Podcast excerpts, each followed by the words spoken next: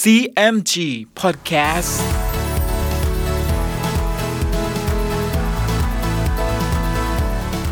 สวัสดีครับคุณผู้ฟังขอต้อนรับเข้าสู่ CMG Podcast กับผมดรพันธการธานนท์นะครับ เรายังอยู่กับเรื่องราวของสามก๊กผ่านหนังสือเรื่องสามก๊ก Romance of the Three Kingdoms ฉบับย่อ เรียบเรียงโดย สาระบุญคง วันนี้ใน EP ที่ 12 หลังจากที่ครั้งก่อนเล่าปี รับเป็นเจ้าเมืองไปอยู่รักษาเมืองเสี่ยวพ่าย วันนี้ครับ มาติดตามกันต่อว่า จะเกิดเหตุอะไรอีกบ้าง ติดตามได้ใน CMG Podcast วันนี้ครับ ตอน โทสะของโจโฉฝ่ายโจโฉเมื่อมาถึงกลางทางก็ได้พบกับโจหยิน โจหยินจึงบอกว่า ลิโป้ซึ่งเป็นนายทัพยกมานั้น รูปร่างโตใหญ่ มีกำลังกล้าหาญ ได้ตันกงเป็นที่ปรึกษา โจโฉได้ฟังดังนั้นจึงตอบว่า ลิโป้นั้นมีฝีมือกล้าหาญก็จริง แต่หาความคิดไม่ได้ ท่านอย่าเป็นทุกข์เลย จากนั้นก็ให้ยกทหารรีบไปถึงเมืองเต็งกวน แล้วให้หยุดตั้งค่ายมั่นไว้ ฝ่ายลิโป้เมื่อรู้ข่าวการศึกเช่นนี้แล้ว จึงให้ลี่ฮองกับซี่หลัน คุมทหารหนึ่งหมื่นนาย ไปอยู่รักษาเมืองกุนจิว๋วแต่ตันกงก็ทัดทานลิโป้ว่า เมืองกุนจิ๋วนั้นเป็นเมืองสำคัญ เหตุใดจึงให้บุคคลดังเช่นลี่ฮองกับซีหลานไปอยู่รักษา แล้วตัวท่านจะไปรักษาเมืองแห่งใด ลิโป้จึงตอบว่า เราจะยกไปตั้งรับทัพโจโฉที่เมืองปักเอี้ยง ตันกงจึงว่า ท่านจะไว้ใจให้ลี่ฮองกับซีหลันไปรักษาเมืองกุนจิ๋วนั้น ข้าพเจ้าเห็นจะเสียแก่โจโฉฝ่ายเดียว ข้าพเจ้าเห็นว่าที่เขาไทสันเป็นทางจำเพาะเดิน แต่เป็นทางลัด เห็นโจโฉจะรีบยกมาทางนั้น ขอให้ท่านแต่งทหารไปซุ่มอยู่สองข้างทางซอกเขา เห็นจะจับโจโฉได้โดยง่าย แม้ว่าตันกงจะแนะนำแผนการรบที่ดีให้กับลิโป้ แต่ลิโป้ก็ยังคงยืนกรานในความคิดของตน ฝ่ายโจโฉรู้ข่าวดังนั้น ก็รีบยกทหารมาถึงเขาไทสัน กุยแก่จึงห้ามโจโฉว่า ที่เขาไทสันนี้เป็นทางจำเพาะเดิน เกลือกลิโป้จะแต่งทหารมาซุ่มอยู่ ขอให้ท่านหยุดทัพไว้ก่อน โจโฉได้ยินดังนั้น ก็หัวเราะและตอบว่า ลิโป้นั้นเป็นคนหาความคิดไม่ได้ ซึ่งจะให้ทหารมาซุ่มอยู่นั้น เห็นเหลือความคิดลิโป้ โจโฉจึงให้โจหยิน คุมทหารเป็นอันมาก ยกไปล้อมเมืองกุนจิ๋วไว้ ส่วนโจโฉก็ยกทหารไปจากเขาไทสัน ตันกงรู้ดังนั้น จึงว่าแก่ลิโป้ว่า โจโฉรีบยกมาด้วยกำลังโกรธ เห็นทหารทั้งปวงจะอิดโรย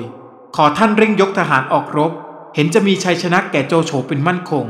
แต่ลิโป้ก็ปฏิเสธแผนการนี้ของตันกงอีกครั้ง โจโฉจึงสามารถตั้งค่ายลงที่เมืองปักเอี้ยงได้ โดยปราศจากการต่อต้านใด ๆ ของลิโป้ครั้นรุ่งเช้า โจโฉก็ยกทหารออกไปตั้งอยู่นอกค่าย และขับม้าขึ้นไปยืนอยู่หน้าทหาร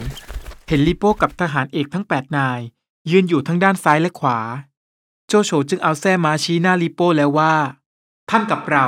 จะได้มีความผิดกันสิ่งใดหาไม่ได้ เป็นฉนายท่านจึงยกทหารมาตีเอาเมืองเรา โจโฉกับลิโป้ร้องด่าท้าทายกันอยู่ครู่หนึ่ง ลิโป้ก็สั่งให้จงป้า ออกไปจับตัวโจโฉ โจโฉจึงให้งักจิ้น ขับม้าออกรบด้วยจงป้า แต่เมื่อทั้งคู่รบกันได้ 30 เพลงแฮหัวตุ้นจึงขับม้าออกไปช่วยงักจิ้น เตียวเลี้ยวเห็นดังนั้นก็ออกมารบด้วยแฮหัวตุ้น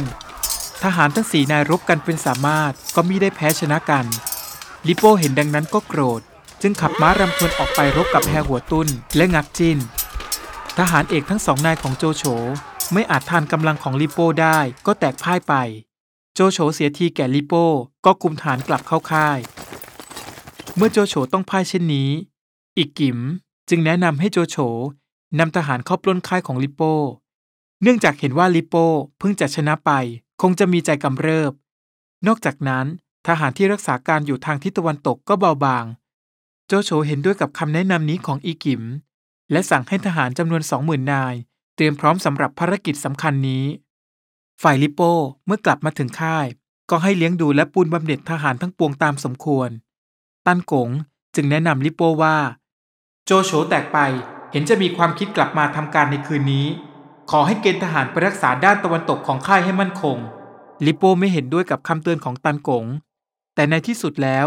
เขาก็ยินยอมทำตามคำแนะนำของที่ปรึกษาเอกท่านนี้ ด้วยคำแนะนำเช่นนี้ของตันกง ก็ทำให้ลิโป้สามารถรักษาค่ายของตนเอาไว้ได้ นอกจากนั้นก็ยังสามารถตอบโต้จนกระทั่งล้อมกองทัพของโจโฉเอาไว้ได้อีกด้วย โจโฉนั่นเห็นจวนตัว ก็ขับม้าหนีฝ่าวงล้อมไปกับทหารเพียงห้านาย จนกระทั่งไปถึงเนินเขาแห่งหนึ่ง ก็ได้ยินเสียงประทัด แล้วเห็นทหารยิงเกาทันลงมาดังหาฝนโจโฉตกใจจึงร้องว่า ผู้ใดมีกำลังจงช่วยชีวิตเราครั้งนี้ เตียนอุยได้ยินโจโฉร้องดังนั้น จึงว่า ข้าพเจ้ากำลังตามมา ท่านอย่าทุกข์เลย แล้วเตียนอุยก็นำหน้าม้าโจโฉฝ่าเกาทันไป ส่วนทหารของลิโป้ที่ไล่ติดตามโจโฉมานั้น เตียนอุยก็ใช้หอกซัดพุ่งไปสังหารจนสิ้นหอกซัดในมือ ทหารของลิโป้ซึ่งตามมา ก็เหลือกลับไปแต่ห้าคนเท่านั้น โจโฉจึงสามารถกลับไปค่ายได้ในที่สุด ครั้นเวลารุ่งเช้า ตันกงจึงว่าแก่ลิโป้ว่า เจ้าเมืองปักเอี้ยงนั้นหนีไปแล้ว และในเมืองนั้นมีเศรษฐีคนหนึ่งชื่อเตียนซีซึ่งเป็นบุคคลที่ชาวเมืองให้ความเคารพ ขอให้ท่านหาเตียนซีออกมาว่ากล่าว ให้มีหนังสือไปถึงโจโฉว่า ท่านมีชัยแก่โจโฉแล้ว บัดนี้ให้โกซุนอยู่รักษาเมืองปักเอี้ยง ท่านยกทหารไปตีเอาเมืองลี่หยง ให้โจโฉยกทหารเข้าปล้นเอาเมืองปักเอี้ยง เตียนซีจะคุมชาวเมืองรบกระนาเราจึงลอบยกทหารเข้าไปอยู่ในเมือง และจะเอาฟืนมากองตรงประตูทั้งสี่ด้าน ถ้าโจโฉเข้ามาแล้ว เราจึงจุดเพลิงเผาเมือง และกองฟืนทั้งสี่ประตูขึ้น ถึงโจโฉจะมีความคิดแก้ไขประการใด ก็เห็นจะไม่พ้นมือเรา ลิโป้เห็นชอบด้วย จึงให้หาเตียนซีมากระทำการดังกล่าว ซึ่งเตียนซีก็ยินยอมทำตามนั้น แล้วแต่งหนังสือให้คนสนิทถือไปให้โจโฉนักค่าย เมื่อโจโฉรับเอาหนังสือของเตียนซีมาอ่านดู ก็ให้จัดแจงทหารเตรียมไว้ แต่เล่าหัวที่ปรึกษาของโจโฉกล่าวว่า ลิโป้นั้นหาความคิดมิได้ก็จริง แต่ได้ตันกงที่มีสติปัญญาดีมาเป็นที่ปรึกษา ซึ่งท่านจะเชื่อเตียนซี แล้วยกทหารไปทำการนั้นก็ตามเถิด แต่ให้ยกไปเป็นสามกอง โดยให้ตั้งกระหนาบไว้นอกเมืองสองกอง อีกกองหนึ่งให้ยกเข้าไปทำการ ถ้าเห็นเตียนซีโกหกต่อท่าน จึงให้ถอยทหารกองนั้นออกมา โจโฉเห็นชอบด้วยกับเล่าหัว จึงจัดกระบวนทัพไปตามนั้น แล้วยกไปเมืองปักเอี้ยง เมื่อไปถึงเมืองปักเอี้ยงแล้ว โจโฉก็ได้รับการติดต่ออย่างลับๆจากเตียนซี เพื่อบอกกล่าวถึงแผนการโจมตีเมืองแห่งนี้ และในคืนวันหนึ่ง ซึ่งเป็นคืนเดือนมืด โจโฉก็ได้ยินเสียงมาล่อ พร้อมกับที่ประตูเมืองด้านทิศตะวันตกเปิดออกตามที่เซียนซีบอกเอาไว้ โจโฉจึงนำทหารเข้าไปภายในเมือง แต่เมื่อถึงกลางเมืองก็มีได้เห็นผู้คนเดินไปมา จึงร้องสั่งทหารทั้งปวง ให้รีบกลับออกจากเมือง ทหารเอกของลิโป้ก็ขับม้าล้อมโจโฉเข้ามาจากทุกทิศทาง โจโฉกับทหารเอกก็แตกกระจายกันไปคนละทิศทาง เมื่อโจโฉพลัดกับทหารเอกของตนแล้ว เขาก็ขับม้าฝ่าเพลิงหนีไปทางประตูทิศเหนือ พอพบลิโป้ถือทวนขับม้ามา โจโฉก็เอามือขวาขึ้นบังหน้าไว้ด้วยความกลัว ส่วนมือซ้ายก็ขับม้าฝ่าเลี่ยงเข้าไปถึงหน้าลิโป้ลิโป้ไม่ทันสังเกตคิดว่าทหารของตัว ก็เอาทวนเคอศีรษะแล้วจึงถามว่า เห็นโจโฉไปข้างไหน โจโฉได้ยินดังนั้นจึงเบือนหน้าเสีย แล้วเอามือชี้บอกว่า โจโฉขี่ม้าเหลืองไปข้างโน้น ลิปโป้มิได้สงสัยคิดว่าจริง ก็ขับม้ากลับไปข้างหลัง โจโฉจึงรีบขับม้าหนีออกไปทางประตูตะวันออก พอพบเตียนอุย เตียนอุยก็รบฝ่าทหารพาโจรออกไปจาก แต่เมื่อมาถึงตรงประตู คือซึ่งไม่ไฟอยู่ใต้หอรบก็ตกลงมา ถูกท้ายม้าของโจโฉล้มลงตายกับกองเพลิง ทว่าโจโฉดิ้นออกมาจากกองเพลิงได้ มีแต่เสื้อและผมกับหนวดเท่านั้นที่ไม่ไฟ หลังจากนั้นก็ออกมาจากเมืองและกลับไปยังค่ายได้สำเร็จ รุ่งขึ้น